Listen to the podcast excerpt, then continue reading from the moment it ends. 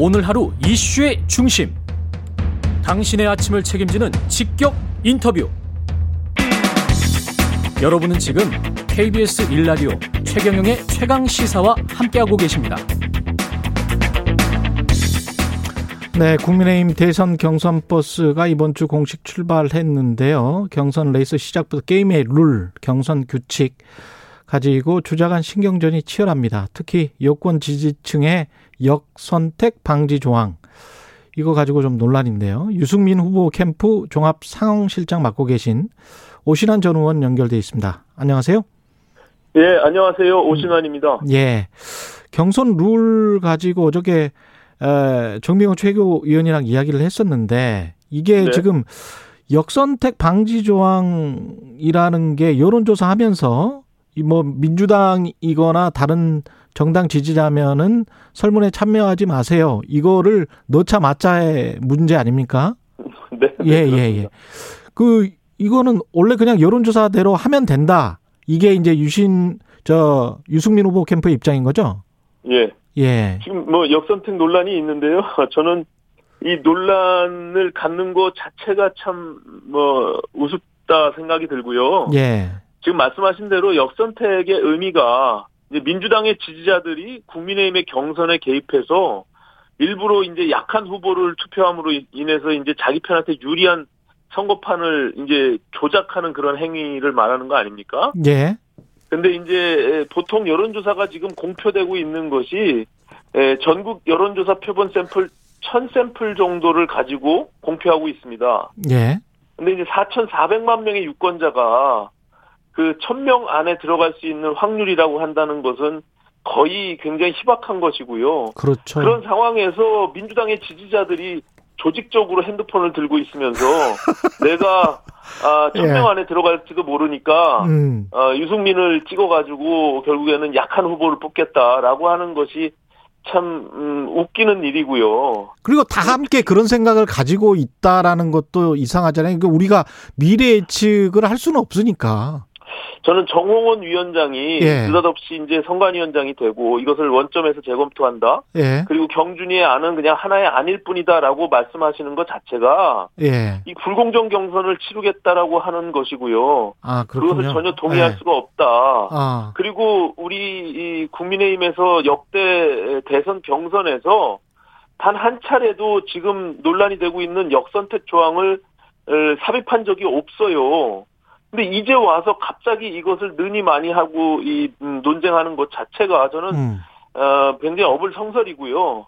어, 이것은 도저히 받아들일 수 없는 음, 룰이고 우리 당이 앞으로 가야 될 방향하고도 이거는 어, 굉장히 중요한 문제입니다.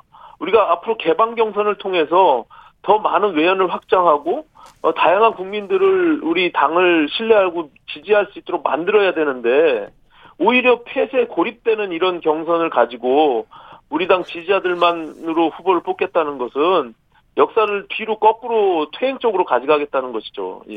이게 그런 조항을 넣으면 영향을 미칠까요? 아니면 영향을 미치지 않을까요? 그 일단은 데이터상에는 기본적으로 어, 각 후보들마다 지금 여론조사상에 나타나는 결과를 보면요. 예. 유불리가 분명히 나타나고 있습니다. 아, 유불리가 나타나요?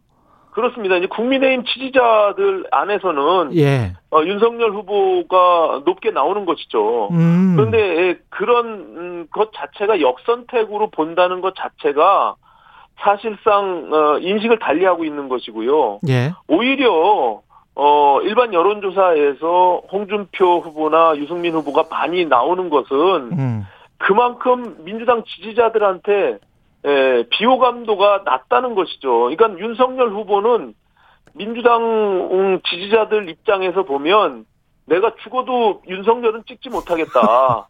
예. 라는 것을 반대적으로 반증하는 것이거든요. 예. 그러니까는 음, 이 오픈 프라이머리라는 것 자체가 정당과 상관없이 그 사람에 대한 어, 지지, 호감을 놓고 판단하는 거 아니겠습니까? 예. 그런 점에서는 본선의 경쟁력, 그리고 확장성 이런 것들로 평가를 해야지 음. 그 자체가 음, 약한 후보를 반대로 선택해서 어, 타당의 경선에 조작을 하겠다라고 하는 의도로 본다는 것 자체가 그건 전문가들도 인정하지 않고 있는 음. 어 하나의 그냥 말도 안 되는 얘기입니다. 예. 아니 근데 이제 그 노차라고 하- 주장하는 쪽에서는 우리 당 후보는 우리 당 지지자들이 주로 뽑는 게 맞지 않느냐 이렇게 이제 주장 하고 있는 것 같은데요. 그런 논리. 그래서 예. 어, 당원 투표가 50%가 있는 것이죠. 예. 예, 우리 당의 당원들 투표가 있고요.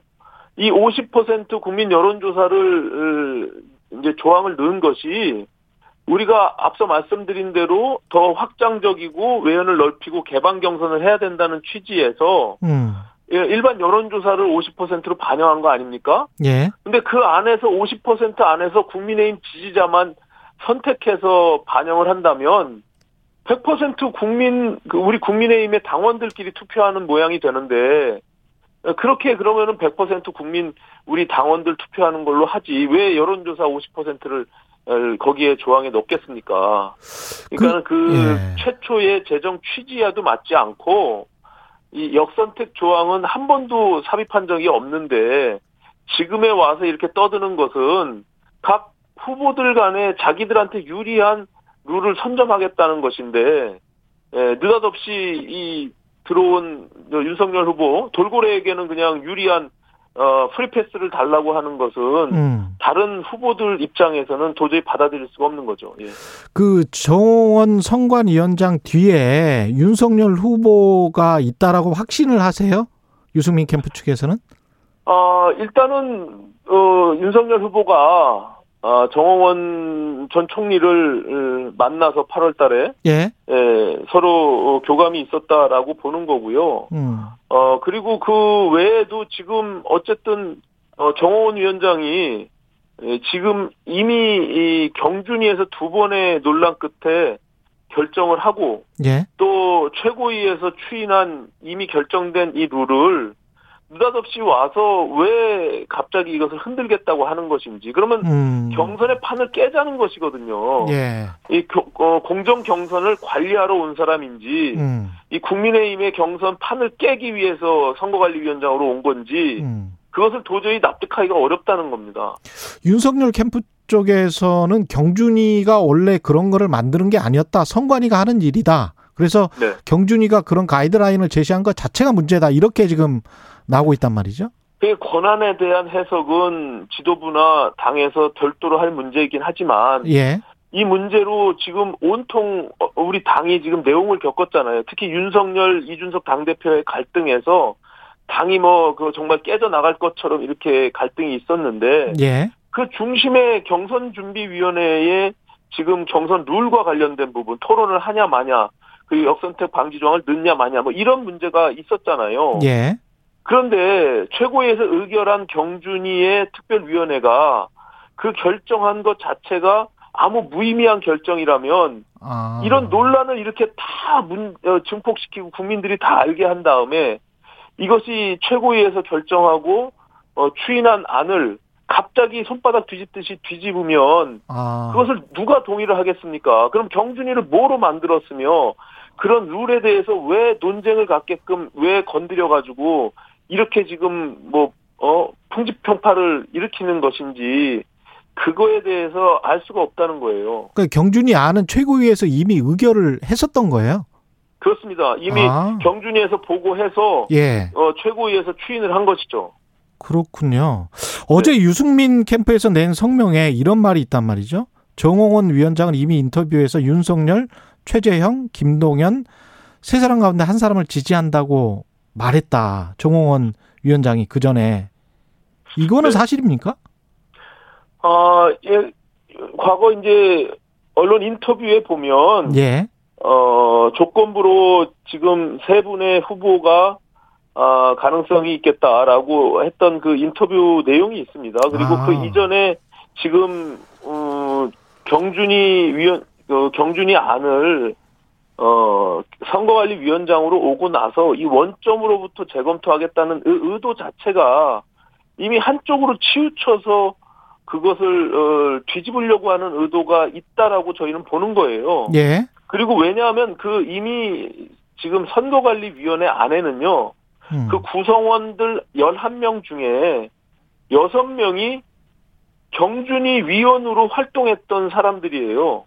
아. 그리고 경준이 위원들 과반수 이상이 경준이 위원으로 활동했던 그 당시에는 아무런 이의 제기도 안 하고 모두가 동의했던 역석태 방지 조항은 불필요하다고 했던 그 구성원들이 그 안에 과반수 이상이 있는데 예. 정홍원 위원장이 위원장이라고 해서 자기 마음대로 손바닥 뒤집듯이 뒤집을 수 있는 겁니까?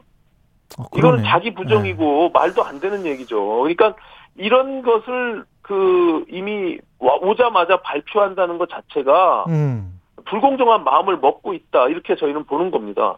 이미 그러면 객관성을 상실했다, 공정성을 잃었다 이렇게 보시는 거예요? 그렇습니다.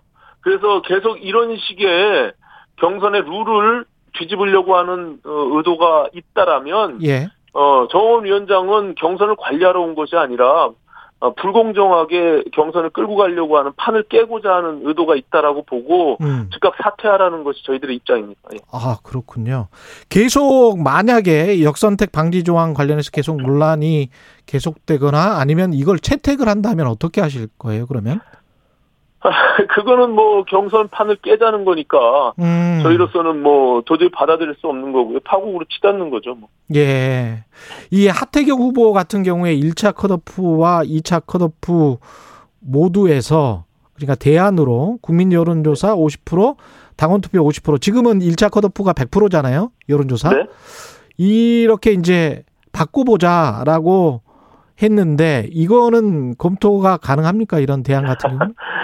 저는 네. 그 하태경 의원이 뭐 나름 이 중재안이라고 어, 음. 어, 뭐 이야기를 했지만 그것은 중재안이 될 수가 없고요. 예. 저는 원칙을 말씀드리는 겁니다. 음. 어쨌든 이미 최고위에서 결정된 그 안을 그것이 경준이의 권한이냐 아니냐 이 부분은 지도부에서 어, 싸울 일이고 온 국민이 그것으로 인해서 다 어, 최고위의 추인으로 결정이 난 것으로 알고 있는데 더군다나 우리 국민의힘에서는 단 한 번도 이런 역선택 조항을 경선에서 넣은 적이 없는데 이제 와서 그것을 삽입하려고 하는 그 의도 자체를 저희는 도저히 받아들일 수 없기 없다. 때문에 예. 이건 원칙의 문제지 이걸 타협해서 뭐 일부 조정할 수 있는 그런 문제는 아니다. 예. 이렇게 받아들이고 있는 겁니다. 예. 윤석열 후보의 1호 공약이 이제 부동산 관련인데 유수민 캠프에서 문재인 정부의 부동산 정책의 복붙이다.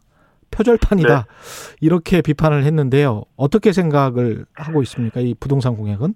일단은 음 저는 윤석열 후보가 1호 공약을 냈지만 예. 그것이 굉장히 급조된 그리고 윤 후보 자체가 그 내용에 대해서 잘 이해도가 떨어진다는 측면이 있고요. 예. 그러다 보니까 지금 어 문재인 정부에서 이미 실패한 정책, 특히 공공주도의 역세권 주택 12만 3천 호를 공급하겠다라고 예. 하는 이런 공약을 발표하고 이미 실패한 것으로 보여지는 이런 내용들을 그 안에 담고 있거든요. 그래서 음. 아 이거는 음 그리고 정세균 후보가 이미 공약 발표한 공공주택 130만 호, 예. 민간 250만 호 공약. 이것이 숫자적으로 보면 5년간 수도권 130만 호, 전국 250만 호를 신규 주택 공급하겠다고 하는 윤석열 후보와 거의 복부 수준이다. 그래서 저희가 그런 논평을 낸 것이고요. 예. 아, 이거는 기본적인 그 부동산 그리고 주택 공급 정책에 대한 철학의 문제이기 때문에 예. 근본적으로 고민하고 이것을 어떻게 문제 해결할 것인가에 대한 음. 후보자의 고민이 피- 필요한 부분인 것입니다. 그래서 예. 아, 그런 것들이 다소 좀 부족하지 않았나 이런 의미로 저희가 예. 논평을 낸 겁니다. 예. 말씀 감사하고요. 지금까지 국민의힘 유승민 후보 캠프의 오신한 종합 상황 실장이었습니다. 고맙습니다. 네, 감사합니다. KBS 일라디오 최경영의 최강 시사 1부는 여기까지입니다. 고맙습니다.